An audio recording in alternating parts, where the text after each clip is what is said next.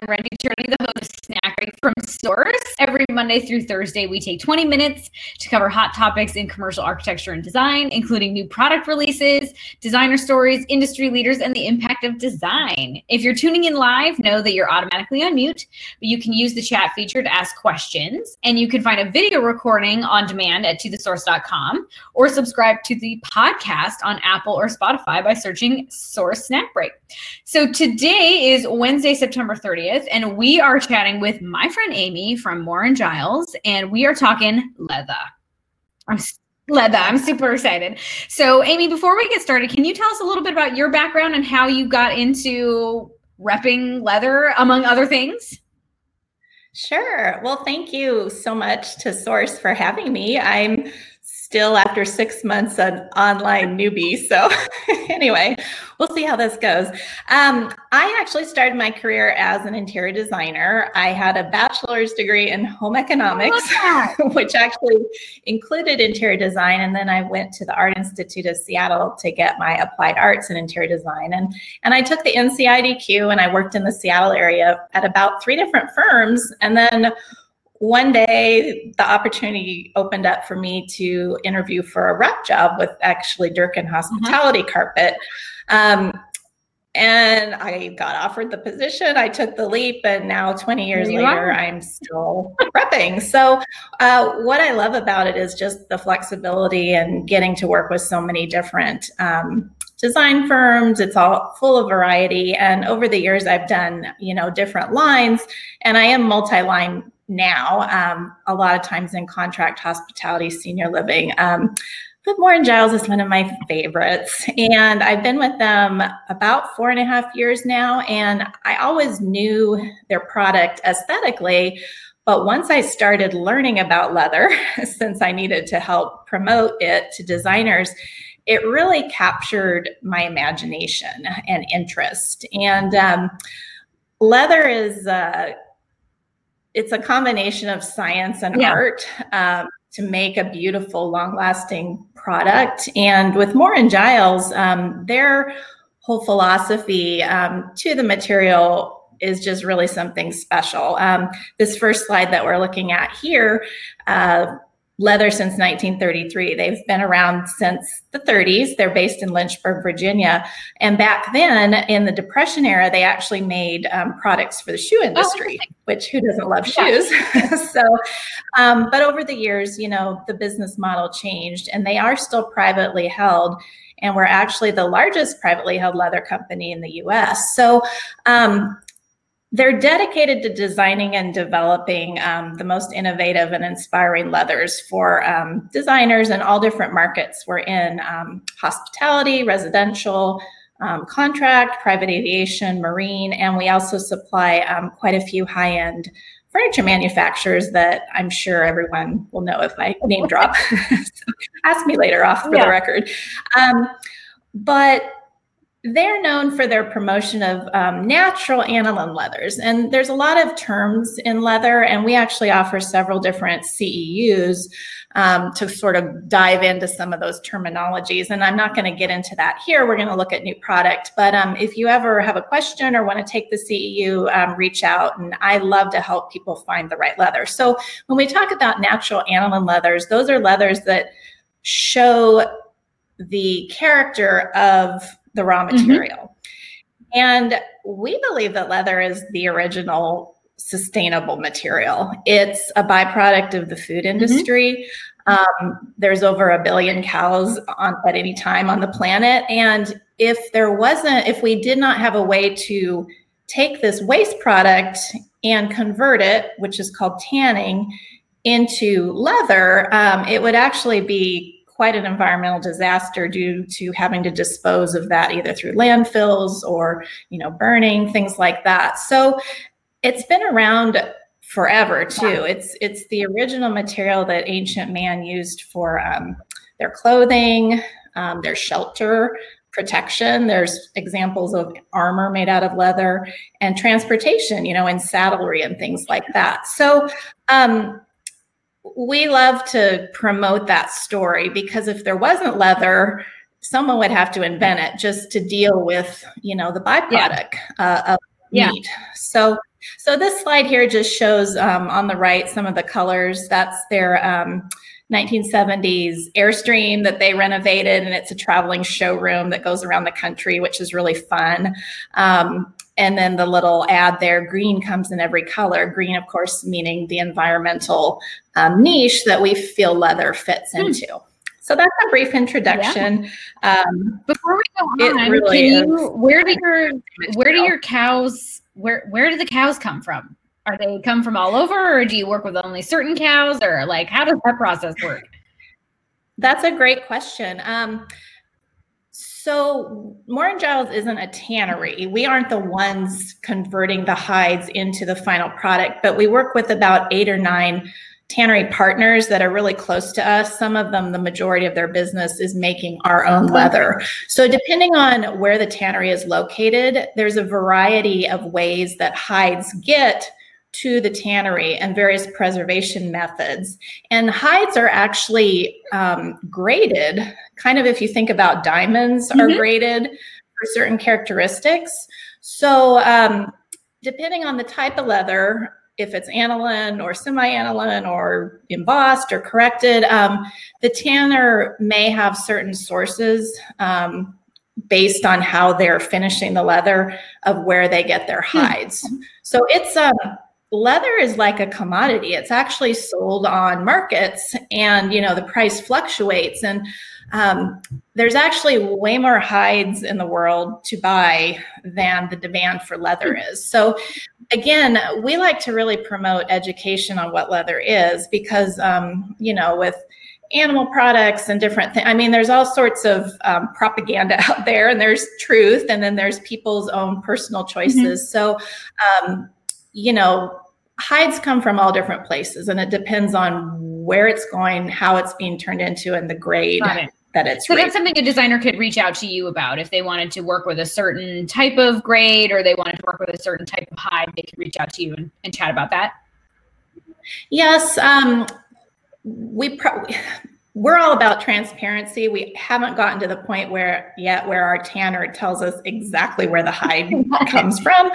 But what I can help the designer um, figure out is what type of leather they're getting and why it's important or good or you know why it's priced this way. Um, a lot of times the cheaper leathers are less clear hides and we're adding pigments to the top mm-hmm. of them called semi-aniline or corrected and we're covering the characteristics up almost like with a paint. So those are cheaper than the beautiful leathers where we're looking into you know the we call them beauty marks you know the scratches the bug bites the wrinkles on the hide because there's an incredible depth of uh, transparency that you can get with these natural leathers where we're enhancing them and we're not covering up what the material the original material is it's a very authentic type of uh, material yeah. so and i mean one is not worse than the other or bad it's just different and depending on what the client expects what the price point is what the designer expects what their overall goal is um, it's definitely worth a conversation to reach out and, and kind of figure it out yeah. versus just we all have to pick that beautiful color right out of the swatch box and then but then let's go from there to make sure you have the right uh, leather for your perfect. Job. so let's talk about some new some new products. Yes. So this slide here is our Mont Blanc leather, and this is a great example of just a really beautiful full aniline waxed pull-up leather. This is one of Moore Giles' best-selling leathers. It comes in over 53 colors. I'm going to hold oh this up goodness. to the. Sorry, where's my camera? I, I mean, it is gorgeous. And what I like about this slide is it shows how leather can go on more of a classic frame, that lovely caramel color where you think of a traditional chair. Um, that green, Kelly green, is um, a Verpan sofa, which is actually a really cool design story if you ever want to hear it. Um, it, it can go on contemporary frames or classic frames. Um, a leather like this is going to wear in, it's never going to wear out. Mm-hmm. And it develops a unique story with the people that use it. So I don't know how well you'll be able to see this. Our, our uh, Mont Blanc leather, usually we introduce fashion, you know, conscious, trend conscious colors about twice yeah. a year one new one we have, it's called uh, Fatigue. It, it is a green. It may look gray, but it's a nice kind of mossy green color. And when I pull it, you can see that color burst where it lightens yeah. up. Those are the waxes moving in this hide. And then another new color just recently, boy, it kind of matches my wall. It's called Rosewood, and it's a really pretty, um, it's got a little bit of pink burgundy to it, but also some yeah. brown. And um, again, this weather, leather is wax, so some people really freak out about scratches. That's a whole nother conversation. So if you ever want to talk about that, um, I'd love to share it with right. you um, about how you can address that or the expectations about why it's not the end of the yeah. world. so, so anyway, I just wanted to share those images of Mont Blanc because it's it's a tried and true yeah. favorite and one of my you know go tos. Yeah. For a lot, it pairs beautifully with fabrics. Awesome. And so, so say something is going to wear in, you can think of like those great old like leather chairs from the library mm-hmm. or like a really lovely pair of Frye boots that over the years just like starts to look really good because it shows where it's been. And that's Exactly. Um, I like to explain natural leather as it's a fingerprint. It's there's no other hide in the world that will look exactly like your natural leather that you put on that chair that you sit in with your dog or your cat. And over the years, you know, it, it changes and it patinas and that's something that becomes you know the longevity also speaks to the um, environmentally conscious choice of which materials do i use how long do they last um, you know your grandkids will want that leather chair they won't want something you know maybe covered in a synthetic that yeah. you know is the same thing it, it won't have the same yeah. you know character yeah. to it so you're exactly right. That's a great okay. point. And so when it comes to leathers with beautiful colors like this, um, how do we think about people with blue jeans sitting on them? Um, and like, how, how does this dye interact with other materials? Like, I know I've heard of some horror stories of certain colors of leather and like jeans being sat on, and all of a sudden your jeans are all over the leather. Like how right. can how should designers talk about this with their clients or like prevent it or what what should they know? Right. Um denim dye is like the worst of, of forever right. um, indigo. Um, usually, if that's a huge concern, we'll look at more of a semi-aniline finished leather with a protective mm-hmm. coating. Mm-hmm. But if you want to go to the next slide, um, we can look at what's Ooh. called Athena. And this is one thing that is completely unique to Moore and Giles. Um, this was introduced last year after probably about three years of development with both um, Applied Textiles, who's known for their Alta chemistry yep. on fabrics, and the tannery Omega, which is based in Spain. And it is one of it is the only and first leather that has this technology, and it was quite a chemistry problem. Um, leather is made of collagen, yeah. and that construction changes depending again on where the cow came from. Did he eat grass or was he fed grain, you know, grain and you know all of this stuff. So it's um incredibly complex chemistry problem. But what's cool about this is this is a semi-aniline leather. It's a little bit of a more conservative palette. You can see there's eight colors there. Um, it's protected. Um, things like the denim dye is not something that will transfer um, onto this leather like it might in a more open uh, natural leather. And it is a water based chemistry that won't wear off. It's not a surface treatment, it's actually impregnated into the collagen fibers of the leather. So we're excited about this. It's still pretty new. Um, we're getting the word out, but um, it's a completely different aesthetic and kind of look than the Mont Blanc. But um, it certainly has its place where you're having food um, served, or again, if you everybody in the office wears jeans. all day yeah. long. Um, this could be something to consider and know yeah. about. Does the Alta finish? Yeah. Does it change how the leather feels? Um, so the hand of the leather is important too when you're choosing leather and different types of tanning have a different feel to them just like textiles. Yeah. um, it is not a stiff leather. It doesn't feel cardboardy and it doesn't feel super coated. Um, sometimes with the less expensive heavily pigmented leathers like in your car or on an airplane sometimes you're like eh is it leather is it vinyl you really can't tell but this still has a nice um, drape and it's an upholstery thickness which is 1 to 1.2 millimeters Yeah. so yeah it's something that Moore and Giles is pr- proud to offer. We wouldn't like try to give you something that we wouldn't put in Yeah. our own, you know, no, own environment. And it does have, like you said, sort of a more contemporary look where it's it doesn't have that sort of worn look. And does the Mhm. finish mean that it will stay more consistent as you use it? Exactly. Semi-aniline leathers or corrected leathers, they're two different things. Um, the pigments, a lot of times, we're, we're covering up a little bit more of that grain of the hide. You can also use the analogy of, of staining wood, you know, a clear stain versus a paint and all the steps in between on how much you're covering up. So this leather um, will be very consistent. It's not going to have what we call color flow, where there's tonal changes across the hide. Um, the grain is uh, a smoother, tighter grain. So yeah, it does have a little bit more of a contemporary look to Mhm. it. Awesome. And it comes from Spain, which is cool. I feel like Yeah. a lot of there's a lot of tanneries in Spain and Italy, maybe, and maybe also some in Argentina, I want to say. Maybe we're wherever we're eating a lot of cows, there's maybe tanneries. You know, people eat cows all around the world. so it's quite amazing. Um, Moore and Giles partner tanneries are in Italy, France, Germany, Spain. There's a great one in Thailand, um, New cool. Zealand. Um, we have a few products that come from India.